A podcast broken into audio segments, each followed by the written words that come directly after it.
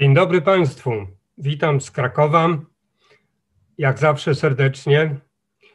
No, tryb mamy spotkania taki, jaki mamy, ale kto wie, czy nie lepszy, bo znowu nam się zaraza rozwija, a ja od czterech lat na emeryturze musiałbym do Państwa, chętnie bym to zrobił, ale technicznie musiałbym przyjechać teraz z Krakowa, no i wsiąść do pociągu, gdzie ludzie zwykle nie zakładają maseczek i tak dalej, i tak dalej, więc nawet ten tryb zdalny ma swoje też i dobre strony. Jak zwykle w życiu bywa, każda rzecz, włącznie z naszym tematem dzisiejszym naszego spotkania, ma różne strony, także te lepsze, ale i gorsze.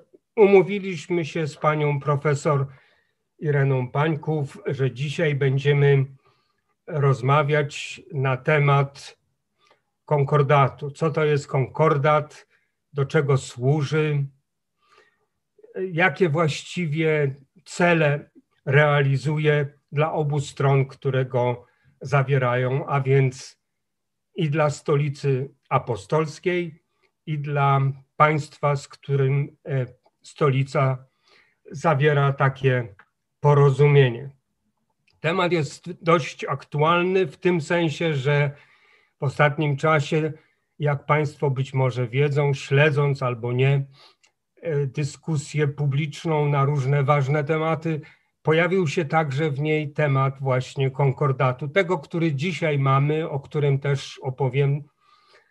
Czy on e, w obecnych realiach świata i Polski ma sens, czy powinniśmy go mieć, zachować, kontynuować, czy może e, jakoś od niego odstąpić.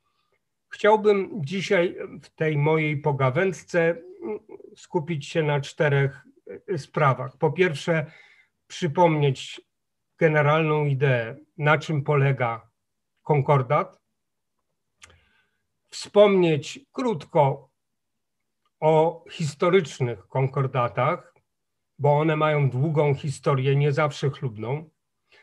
W punkcie trzecim właśnie opowiedzieć e, o naszych już konkordatach. Mamy ich dwa w czasach nowożytnych. No i wreszcie na koniec zastanowić się nad tą kwestią, o której wspomniałem na początku, witając Państwa, czyli co dalej z konkordatem u nas w Rzeczpospolitej. Konkordat e, to e, mniej więcej tyle, biorąc pod uwagę etymologię słowa concordare, to znaczy dogadać się, porozumieć się. Tam rdzeń jest taki bardzo miły, bo kojarzy się ze słowem serce, a więc żeby się dwa serca spotkały, porozumiały, i żeby z tego jakieś dobro e, wyniknęło. Otóż potocznie przez konkordat rozumiemy, rozumiemy taką umowę międzynarodową, międzypaństwową, można powiedzieć, która dotyczy właśnie tych dwóch podmiotów. Z jednej strony stolicy apostolskiej, mówiąc potocznie Watykanu, a głową stolicy apostolskiej jest y, Ojciec Święty w terminologii kościelnej, czyli po prostu szef państwa watykańskiego, papież, a z drugiej strony podmiotem jest głowa państwa podpisującego porozumienie y, z papieżem. Naturalnie ktoś by powiedział, no to jest dziwna sytuacja, ponieważ stolica apostolska, czyli potocznie Watykan, to jest raptem pół, niecałe pół hektara. Obywateli, bo jest obywatelstwo watykańskie, jest tam parę set osób, trochę pracowników cywilnych. W sumie mini państewką, może nawet mniejsze niż San Marino czy Liechtenstein.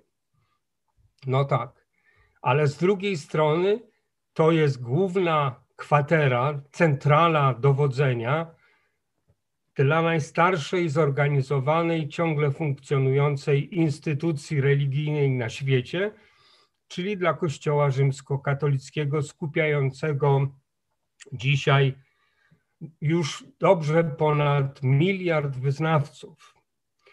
I ten paradoks, że tutaj mamy takie maleńkie państewko, a z drugiej strony to maleńkie państewko jest dysponentem dla tej instytucji zrzeszającej ponad miliard, miliard ludzi, no powoduje, że nie w świecie dyplomatycznym zabiegi o porozumienie z tym mini państewkiem nie są niczym takim surrealnym.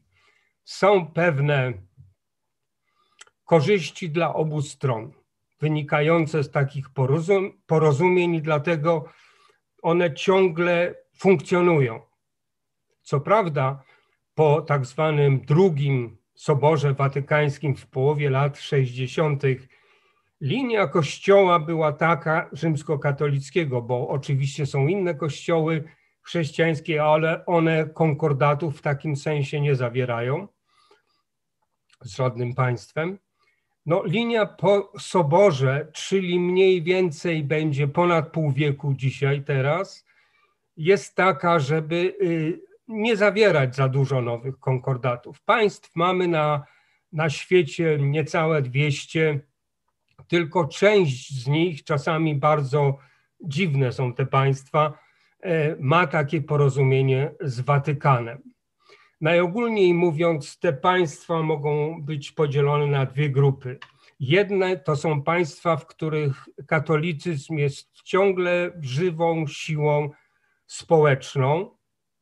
Wobec tego w takim państwie jest silna tendencja, żeby jakoś uregulować stosunki między papiestwem a, a, a rządem, państwem danego kraju. Z drugiej strony jest wiele państw na świecie, w których chrześcijanie wprawdzie, czy katolicy w szczególności, wprawdzie są niewielką częścią społeczeństwa, ale z jakichś powodów dla obu stron, a zwłaszcza dla stolicy apostolskiej, jest ważne, żeby w jakiś sposób roztoczyć nad tą mniejszością pewien, no powiedzmy zwyczajnie, parasol ochronny, bo oni są właśnie mniejszością, czasami w kraju, który jest rozdzierany różnego rodzaju konfliktami politycznymi, także na tle religijnym. I w związku z tym y, Watykan w dobrej wierze stara się jakoś zabezpieczyć minimalne prawa dla tej mniejszości chrześcijańskiej, w tym wypadku dla mniejszości katolickiej, no na przykład w Azji. Skupmy się jednak oczywiście na, na naszym podwórku, czyli na Europie i przypomnijmy, że najogólniej konkordat reguluje stosunki między Watykanem a danym państwem w takich sprawach jak przede wszystkim prawa i swobody Kościoła rzymskokatolickiego. Do tego dochodzi ustalenie, jakie jest, jaka reguła mm, rządzi tworzeniem albo zmianami struktury organizacyjnej Kościoła w tym danym państwie. Jaka zasada kieruje nominacjami biskupów? Biskupi to jest ten kościec wykonawczy Kościoła więc y, mają dla Kościoła bardzo duże znaczenie. No a państwo też chciałoby mieć może czasem wpływ na to, kto będzie u nich, w ich kraju biskupem. To samo dotyczy nominacji na inne ważne stanowiska kościelne, w tym na e, stanowiska kapelanów, na przykład w siłach zbrojnych. E, z tym się wiąże potrzeba zapewnienia im środków do życia. I teraz tu jest następny punkt, który zwykle jest regulowany w konkordacie, kto za to płaci? Kto płaci na przykład za utrzymanie kapelanatów, kto płaci za y, naukę religii, jeśli ona jest też objęta konkordatem w szkołach publicznych? Czy państwo płaci, czy może jakoś inaczej mamy to finansować? To samo dotyczy zwolnienia ze służby wojskowej kleryków, czyli mężczyzn przygotowujących się do, do zawodu księdza, do zawodu kapłańskiego. I chodzi zwykle o to w konkordacie, żeby państwo się zgodziło na ich wyłączenie spod obowiązku służby wojskowej tam, gdzie on funkcjonuje. Dzisiaj w Europie prawie nigdzie chyba nie funkcjonuje. W związku z tym ten problem jest abstrakcją, ale kto wie, co będzie dalej. W każdym razie bardzo to jest też ważny dla Kościoła, zwłaszcza punkt y, negocjacji, że było jasne, co z klerykami i służbą wojskową. Naturalnie to samo dotyczy majątku kościelnego, własności kościelnej. Więc też Kościół zabiega o to i zwykle, jeśli konkordat dochodzi do skutku, to otrzymuje te zapewnienia ze strony państwa, z którym się układa, że ten majątek i własność są chronione i są chronione prawem oczywiście danego kraju, tak jak własność, majątek każdej innej legalnie działającej instytucji. No i wreszcie mamy też kwestię prawa cywilnego. To, to znaczy, czy państwo zgadza się na małżeństwa tak zwane kościelne. Y, to też dla wielu ludzi, tak zwanych zwykłych ludzi, jest ważna sprawa i wobec tego konkordat podejmuje tę sprawę i zwykle ją reguluje, tak jak u nas, czyli że taka opcja zawarcia małżeństwa jest dostępna w danym państwie podpisującym konkordat. Jak widać, to jest bardzo wiele różnych spraw, które naturalnie przede wszystkim mm, są ważne dla samego Kościoła. Ogólnie biorąc, one właśnie gwarantują prawa, swobody, swobodę działalności na każdym polu Kościoła rzymskokatolickiego. Tu jest punkt ciężkości. Co państwo z tego ma?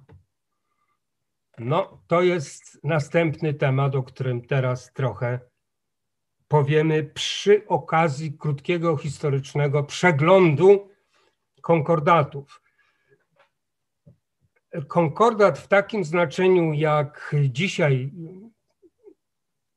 je przyjmujemy, o czym mówiłem przed chwilą, to jest następny to jest temat, rzecz o którym teraz trochę. stosunkowo nowa. Ona nie ma dłużej jak, zależy jak liczyć, 200 lat. Wcześniej świat wyglądał inaczej, Europa wyglądała inaczej i pierwszy ważny konkordat dotyczy proszę sobie wyobrazić, sytuacji sprzed prawie tysiąca lat. To jest tak zwany konkordat w formacji, zawarty między cesarzem Henrykiem V a papieżem Kalikstem II w 1122 roku, kończący spór, który wtedy był centralnym sporem politycznym Europy, Europy chrześcijańskiej czyli spór o tak zwaną inwestyturę. Kto mianuje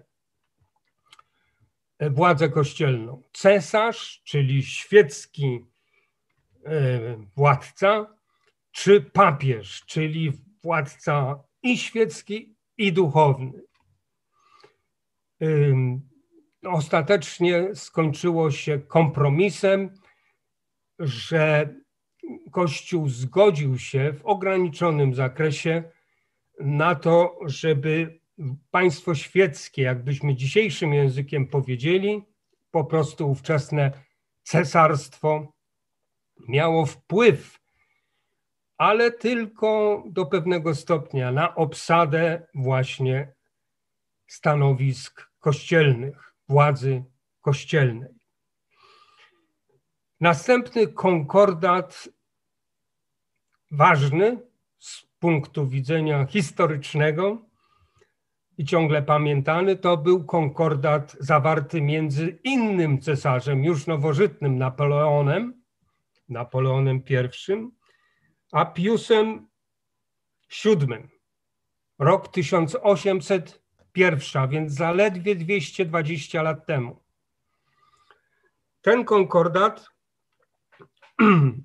miał ten sam cel rozgraniczyć kompetencje władzy świeckiej, w tym wypadku cesarstwa, cesarza i władzy kościelnej, czyli papiestwa.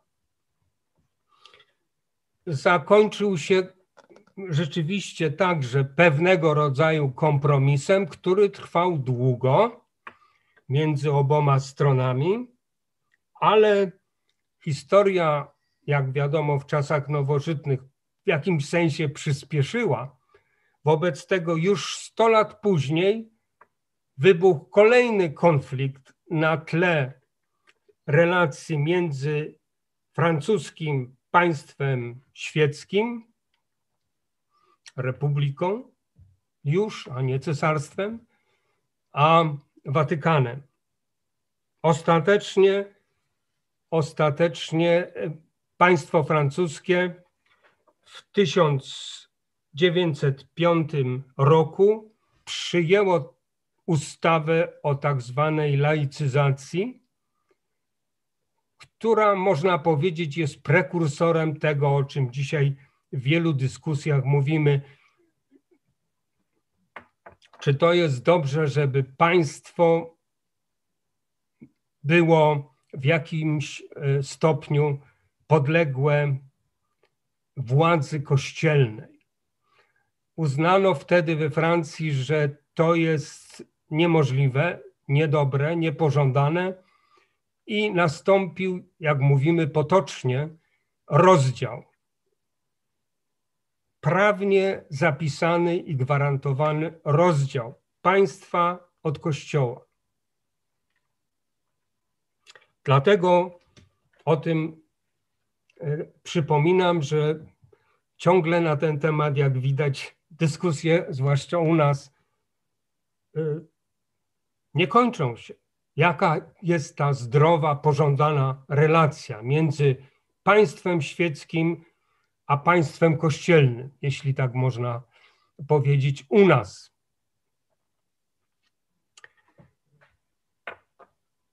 Następny istotny etap jest bardzo, jest tematem fascynujący. Chodzi o dwa konkordaty już absolutnie nowożytne. Można powiedzieć, że jeszcze prawdopodobnie żyją ludzie, którzy z własnej autopsji pamiętają te konkordaty i to wszystko, co się wokół nich działo.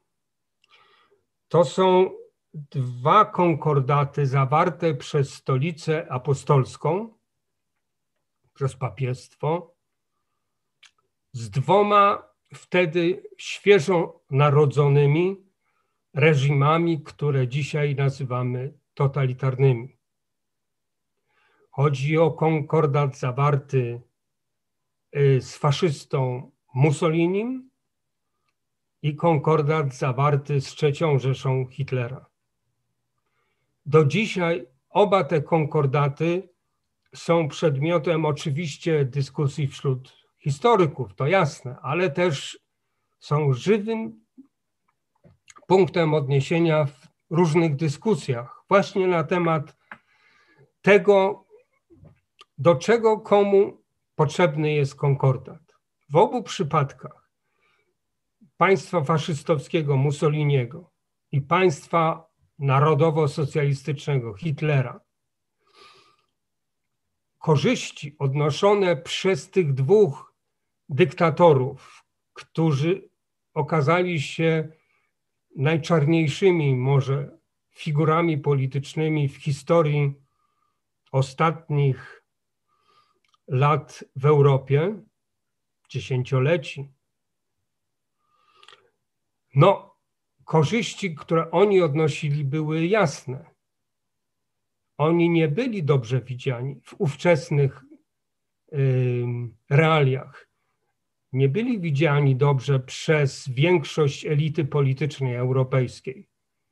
Byli widziani jako zagrożenie, a w każdym razie coś, co nie powinno się było zdarzyć. Nigdy się nie zdarzyło coś takiego, żeby e, na fali pewnego entuzjazmu populistycznego do władzy mogli dojść ludzie, którzy w sposób otwarty, otwarty odwoływali się i w retoryce, i w polityce do przemocy, do likwidacji, wręcz fizycznej likwidacji swoich przeciwników, którzy zapowiadali, że nie odstąpią od takiej polityki twardej ręki, czy też raczej od prawa pięści, można by dzisiaj powiedzieć, że nie odstąpią na przykład od segregacji swoich własnych obywateli na lepszych i gorszych. W związku z tym, według kryterium, czy oni popierają reżim, czy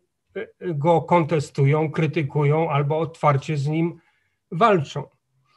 We Włoszech e, Mussolini doszedł do władzy 10 lat przed Hitlerem w wyniku, można powiedzieć, długiej, skomplikowanej gry politycznej z elementami zamachu stanu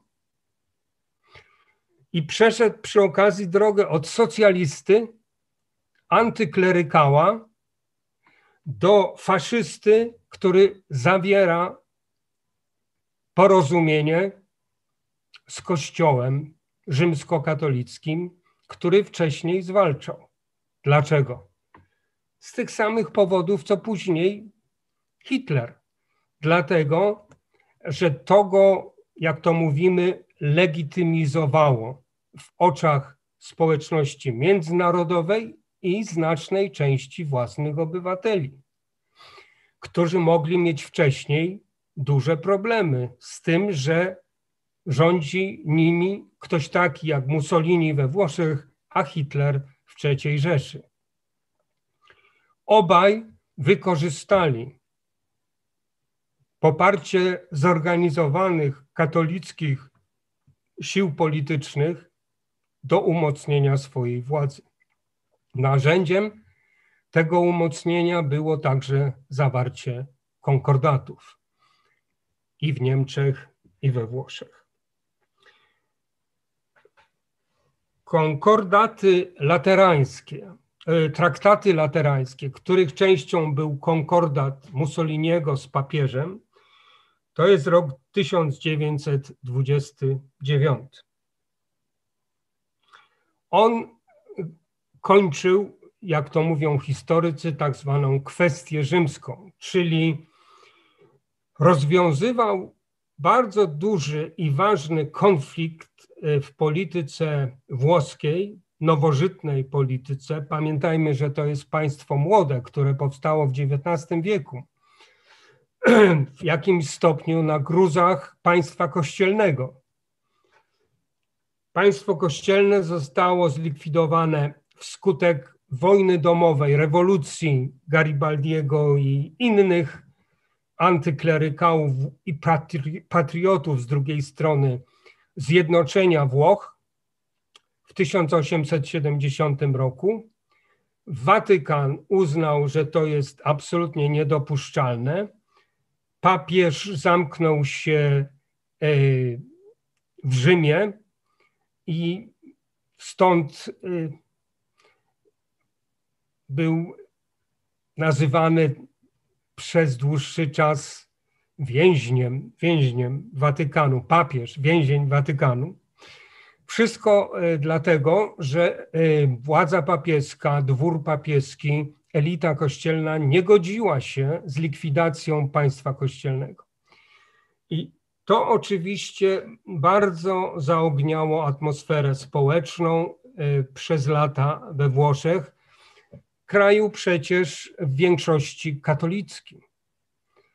Dlaczego ten papież musi być więźniem państwa włoskiego? Dlaczego państwo włoskie nie chce się jakoś dogadać, zapomnieć dawne konflikty, porachunki? No więc y, Mussolini zdecydował się, że spróbuje rzeczywiście ten rozdział zamknąć i na tym zapunktować politycznie, oczywiście. I tak się stało. E, sama historia rokowań jest równie fascynująca jak historia rokowań konkordatu z Hitlerem, ale na to nie mamy czasu. Mogę tylko Państwu polecić dwie lektury. To są duże książki, ale czytają się bardzo dobrze i dostarczają ogromnej wiedzy nie tylko o sprawie kościelnej, ale też w ogóle o, o tym fenomenie, jak się mógł narodzić, rozwijać taki potwór jak, jak państwo Hitlera.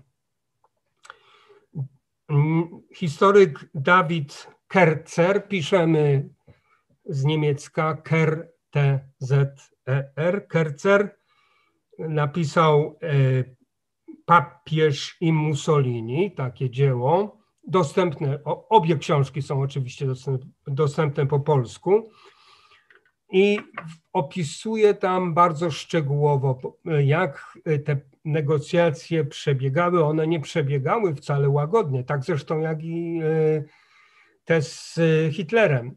No ale jednak zakończyły się w obu przypadkach sukcesem. Jest pytanie, dla kogo? No, większość historyków uważa, że większym sukcesem się zakończyły dla dyktatorów niż dla papieża, natomiast y, i papiestwa. Natomiast y, znowu wielu historyków uważa, że y, z drugiej strony nie tylko, że nie zakończyły się wielkim sukcesem, to jednak położyły się cieniem na najnowszą historię moralną i polityczną Kościoła rzymskokatolickiego. Traktaty laterańskie z 29 roku regulowały rzeczywiście i zamykały tę tak zwaną kwestię rzymską. E, rząd Mussoliniego zgodził się wypłacić ogromną, jak na tamte czasy, kontrybucję za wszystkie utracone e, posiadłości, za cały majątek kościoła po e, likwidacji państwa kościelnego we Włoszech. Y, wyceniają to niektórzy na równowartość dzisiejszych jakich, ja wiem, miliarda dolarów. No i oczywiście y, także wtedy postanowiono, że będzie powstanie, zostanie utworzone y, na własnych prawach, z własną administracją państwo watykańskie, o którym mówimy tak często i od którego też zaczęłem. zacząłem. Nasze spotkanie dzisiejsze, 4, niecałe 0,44 hektara. To właśnie, ale cała ogólna infrastruktura, różne udogodnienia, no i podmiotowość prawna, prawda? Podmiot prawa międzynarodowego. Więc y, Watykan oczywiście też był y, z tego zadowolony. Traktat z trzecią Rzeszą został zawarty w 1933 roku w lipcu, a więc wkrótce, błyskawicznie można powiedzieć, po dojściu Hitlera do władzy. To znaczy, że przygotowania trwały odpowiednio dłużej i y, dlatego takie ekspresowe tempo było możliwe. Paradoks jest taki, że właściwie ten konkordat, tak bardzo kontrowersyjny, z różnych powodów funkcjonował po wojnie. I w zmienionej naturalnie, ale nie do końca formie funkcjonuje do dziś między stolicą apostolską, a Republiką Federalną Niemiec.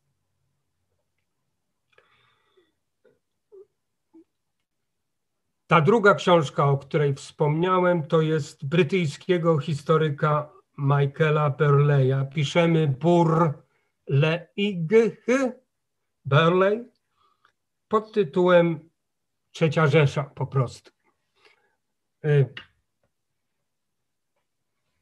Kercer podsumowuje traktaty laterańskie zawarte między papiestwem a Mussolinim, państwem faszystowskim, totalitarnym w istocie, w ten sposób, że to był ogromny sukces Mussoliniego. Sukces wizerunkowy.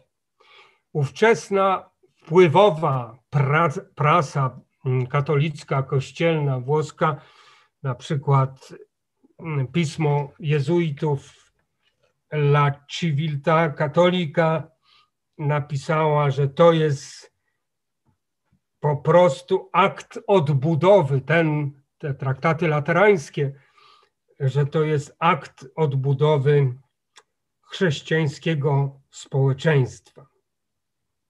Ciekawe, że jednak nie wszyscy wtedy, wtedy, 100 lat temu prawie, się zachwycali, ani Stara Gwardia faszystowska, która pamiętała, że Mussolini był socjalistą i antyklerykałem, się nie zachwycała.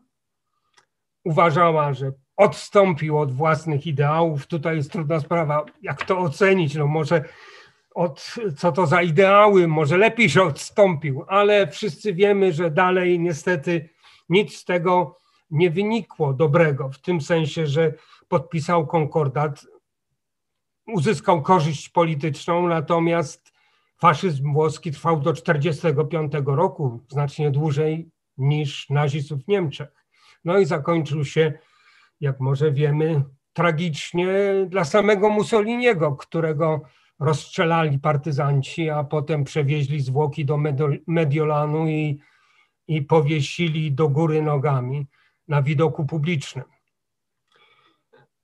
Y, Perley podsumowuje konkordat zawarty y, przez papiestwo z III Rzeszą w ten sposób, że dostrzega te zasadnicze wątpliwości, które wynikały z czasu historycznego, z kontekstu, w jakim y, podpisanie nastąpiło jaki to był czas. No, państwu nie muszę przypominać, ale powiem w największym skrócie, to był czas szykowania się do wojny światowej, najtragiczniejszej prawdopodobnie w historii świata, która pochłonęła największą ilość ofiar, miliony, która doprowadziła do zagłady jednej trzeciej narodu żydowskiego, tylko dlatego, że był narodem żydowskim i że był e, uważany także przez propagandę kościelną jako, jako naród bogobójców, więc mówiąc w skrócie, uznano, że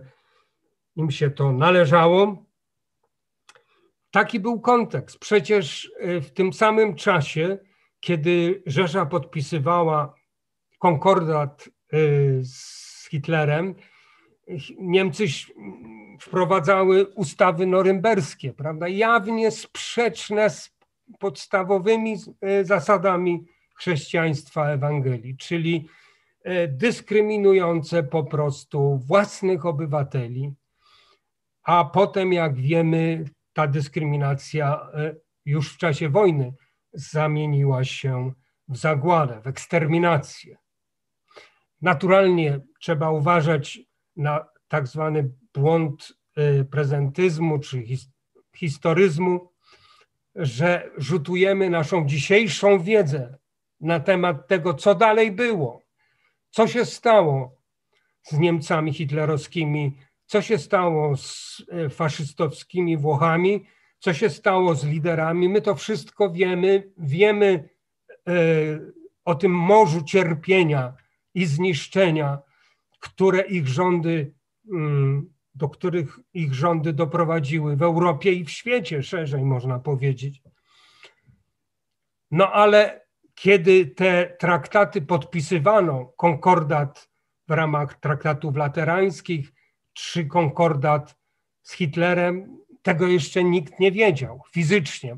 najprzenikliwsze umysły mogły się spodziewać, domyślać, jak miały czas studiować wypowiedzi publiczne, te straszliwe mowy wiecowe Hitlera, e, mowy w podobnym stylu operetkowym Mussoliniego, ale, ale wiało od nich grozą. Były zapowiedzią strasznych czasów, które nadchodzą. Więc najwybitniejsi czuli, że to jest niezwykle dwuznaczna rzecz. Podpisać z Hitlerem, nawet wtedy, w 1933 roku, jego początków e, jako kanclerza Rzeszy, podpisywać takie porozumienie między organizacją religijną, która rości sobie moralne prawo do e, nauczania całej ludzkości, można powiedzieć, co jest dobre, a co jest złe.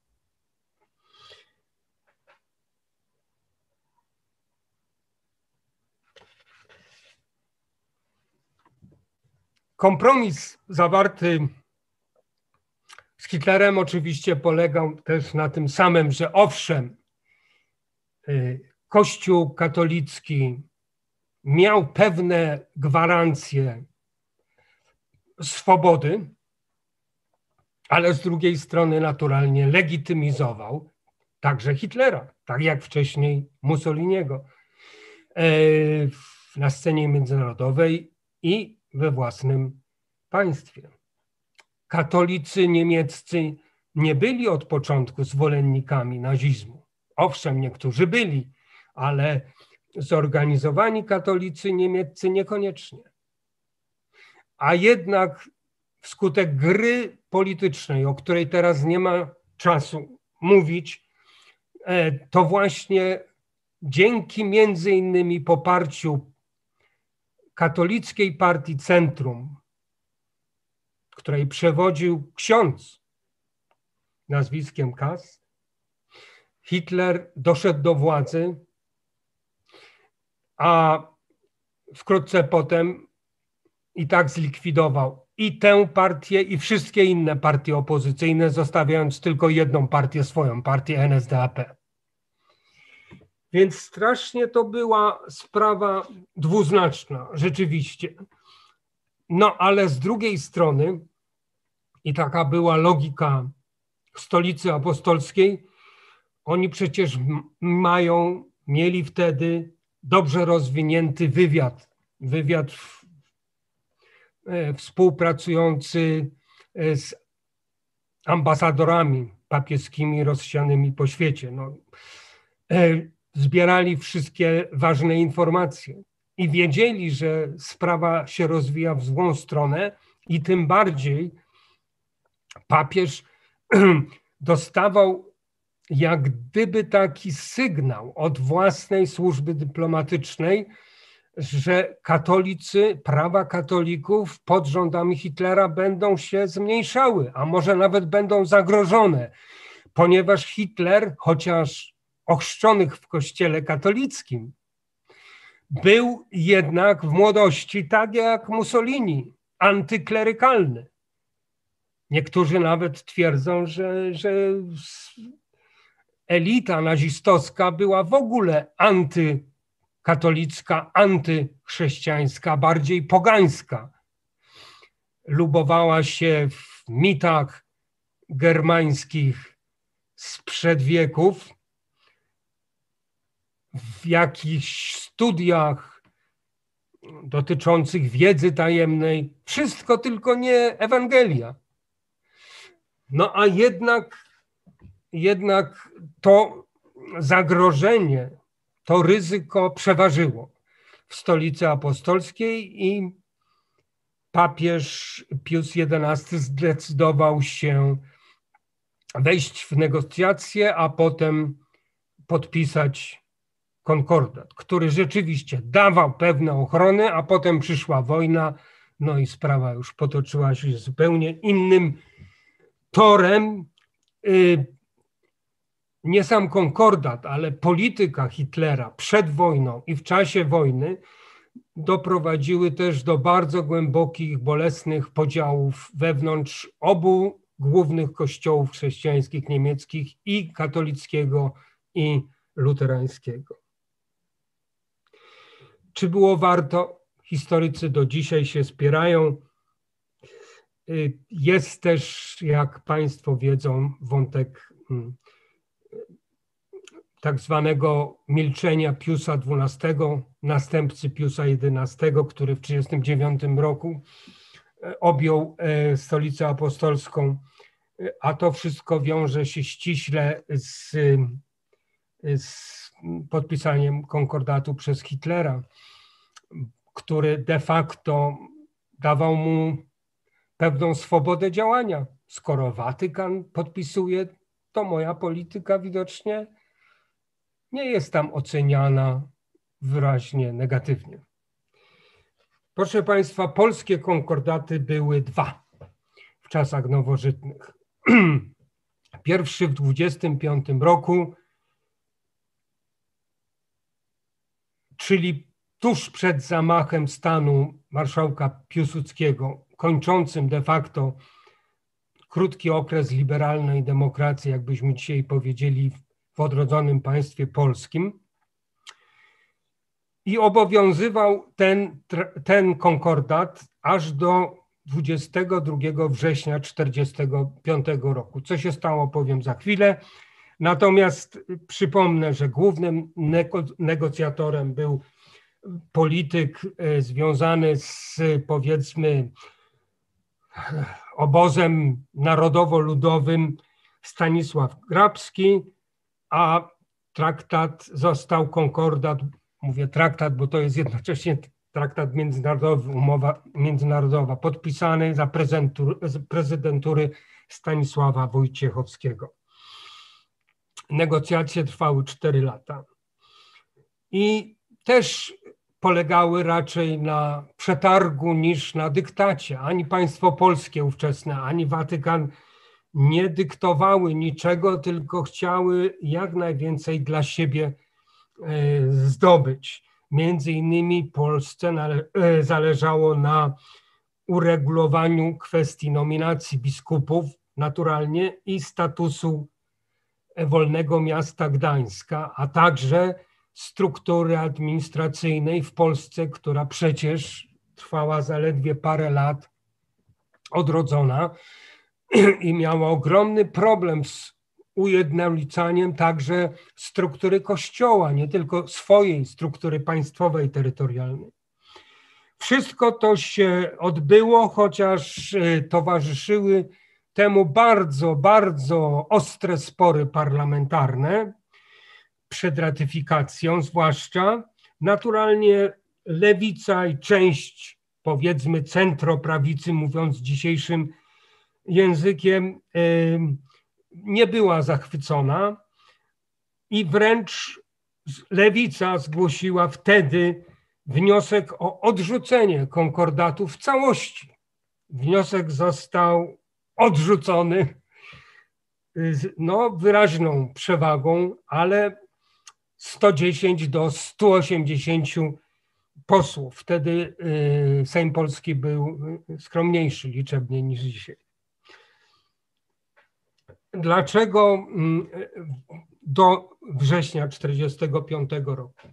Po wojnie zmieniła się władza, zmieniła się sytuacja geopolityczna Polski i nowa władza, wspierana oczywiście y, przez y, Moskwę, miała mm, inny zupełnie pogląd na sprawę y, konkordatu, czy to jest nam potrzebne. Oni uznali, że nie i mieli też powód, żeby przekonać albo próbować przekonać opinię publiczną, że to jest dobra rzecz, żeby już nie przedłużać tego konkordatu. Oczywiście chodziło o okupację i o to, że podczas okupacji na, na terenach polskich zmieniły się granice też kościelnych E, diecezji i działo się to z pogwałceniem naturalnie konkordatu zawartego przez drugą Rzeczpospolitą. Więc był dobry pretekst, zresztą racjonalny akurat, e, żeby, żeby się zastanowić, czy w takiej sytuacji ten konkordat obowiązuje, skoro sam Watykan, naruszając postanowienia konkordatu przedwojennego, zmieniając tę strukturę i obsadzając kościelną, i obsadzając swoimi niemieckimi duchownymi pewne ważne kościelne stanowiska w okupowanej Polsce, żeby, żeby to y, podtrzymywać, żeby przejść nad tym do, do, do porządku. I w tej sytuacji nowa władza, władza ludowa, y, po prostu wypowiedziała czy rozwiązała y, zwyczajnie tę umowę międzynarodową między Polską, wtedy jeszcze występującą jako Rzeczpospolita Polska, później Polską Ludową, a, a Watykanem. Tak się stało. Y, konkordat został rozwiązany, czyli trudno powiedzieć, że wypowiedziany, bo nie pamiętam, żeby była jakaś dyskusja parlamentarna. W każdym razie został wypowiedziany zaraz po y, zakończeniu wojny. W 1993 roku czyli po prawie 70 latach konkordat znów zapukał do drzwi Rzeczpospolitej i został po długich dyskusjach przyjęty.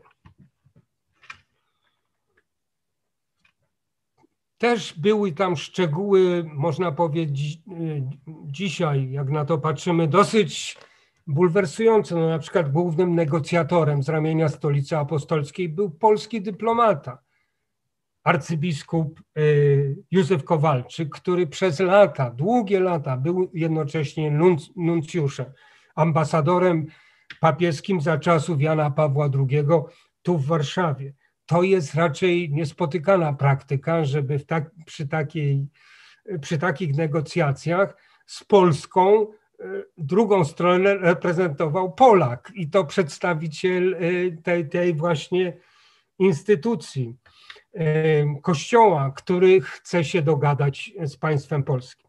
No ale się wszystko ułożyło tak, że z silnym poparciem ministra ówczesnego spraw zagranicznych Krzysztofa Skubiszewskiego, a potem także premier y, ówczesnej Suchockiej, a wreszcie y, z poparciem samego prezydenta Aleksandra y, Kwaśniewskiego, który ratyfikował, podpisał ratyfikację tej umowy została ona przyjęta w dość też y, kontrowersyjnych okolicznościach. Nie ma już na to czasu, to nie są takie ważne rzeczy. W każdym razie liczą się fakty. Konkordat został przyjęty. Y, nie jest to długi dokument, ogólnie dostępny. Każdy może sobie przeczytać w internecie tekst konkordatu. Jakie są generalne wnioski? No, wnioski są takie, że wtedy można powiedzieć, kształtował się stosunek polskiej demokratycznej klasy politycznej do problemu relacji państwo-kościół. I ratyfikacja, przyjęcie konkordatu jest symbolem w tym sensie, że ta klasa polityczna przez kolejne dziesiątki lat, bo przecież mamy już 30 lat niepodległej Polski, właściwie trzymała się tego założenia, że to jest dobre dla interesu Polski, Polski niepodległej, Polski demokratycznej, żebyśmy mieli ten rodzaj porozumienia z Watykanem. Ofiarą tego stanowiska, mnie się wydaje, e, można powiedzieć, padła idea rozdziału Kościoła od państwa. Dlatego to jest symbol pewien w mojej ocenie. Co prawda i w Konstytucji, i w Konkordacie naturalnie nie ma mowy o tym, że katolicyzm to jest jakaś religia państwowa, ale jak się wczytać w poszczególne ustalenia, zwłaszcza w artykuły konkordatu, widać wyraźnie, jak wielkie korzyści odnosi Kościół rzymskokatolicki. Dlaczego odnosi? Długo by gadać, ale tak jak powiedziałem, powtórzę. Powstał pewien konsensus w klasie politycznej, czyli i w politykach rządzących różnych ugrupowań, i wśród ustawodawców, a więc kolejnych kadencji Sejmu Polskiego i Senatu, że to jest dobre, że to jest dobre i trzeba to kontynuować, że mamy ten, ten traktat, który reguluje te relacje, a że on reguluje je w sposób, który może podlegać dyskusji, i dzisiaj szczególnie może podlegać dyskusji, to zeszło wtedy na plan drugi. Wszystkie swobody przyznane już w, w konkordacie z 25 roku powtórzone są właściwie w konkordacie z 93 roku. Y, nawet sprawa obsady biskupów to jest, jak powiedziałem, bardzo ważne politycznie i y, strukturalnie dla obu stron państwa i kościoła. Jest nawet łagodniej rozwiązana niż y, w konkordacie z 25 roku. Mianowicie mówi się, że, że mm, Watykan przedstawia kandydatów na, e, do urzędu biskupiego. E, do wglądu władzy, do wglądu władzy świeckiej, władzy państwowej.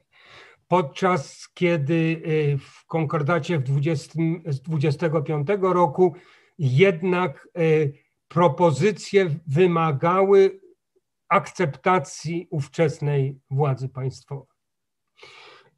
Więc właściwie wszystko Kościół otrzymał, wszystkie swobody, wszystkie prawa.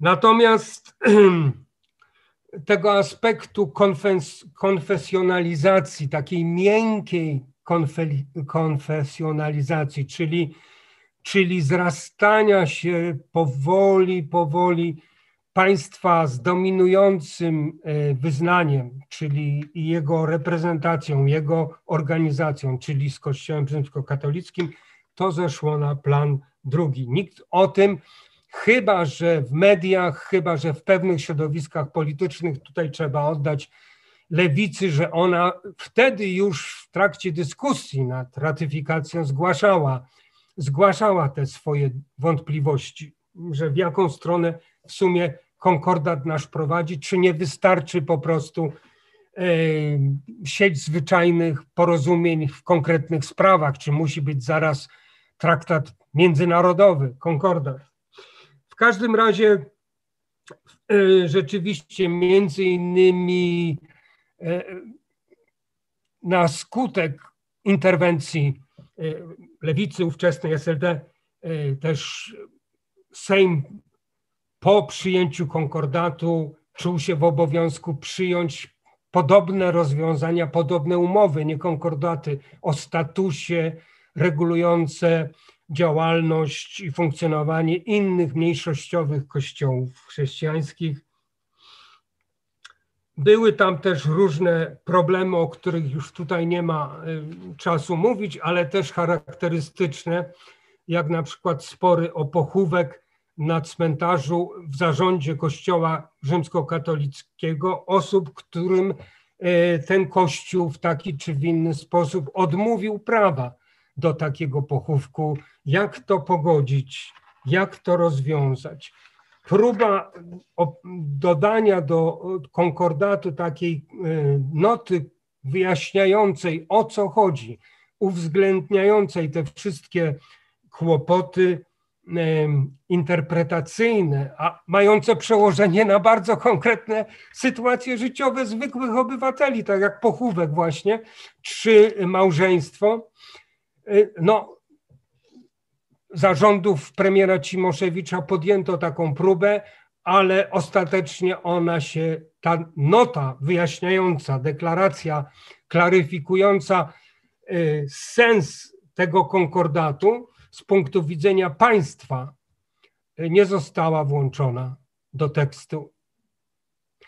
A więc y, potwierdziły się te niepokoje i obawy, że rzeczywiście to jest krok raczej z korzyścią dla Kościoła i jego jeszcze silniejszego zakorzenienia w życiu publicznym niż e, osiągnięcie jakiegoś zdrowego kompromisu. Ostatnie, e, ostatnia kwestia na koniec. Czy w takiej sytuacji możliwe jest, żebyśmy doczekali dyskusji, a potem ewentualnie uchylenia, wypowiedzenia, czy jak to tam nazwać, wycofania się z konkordatu?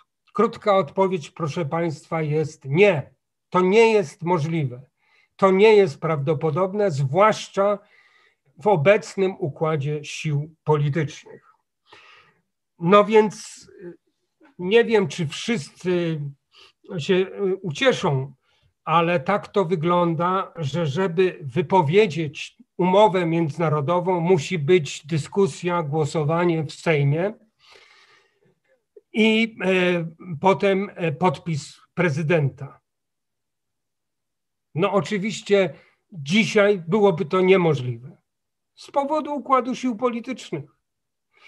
I obawiam się w związku z tym, o czym wspomniałem, że wtedy się kształtował w okresie, kiedyśmy dyskutowali o konkordacie w, w, w latach 90., ten ukształtowało się to przeświadczenie, że konkordat końcu jest w porządku, że jest potrzebny. Y, więc gdyby inna nawet władza nastąpiła, to myślę, że nie byłoby to absolutnie proste. Zdobycie większości i zdobycie ratyfikacji.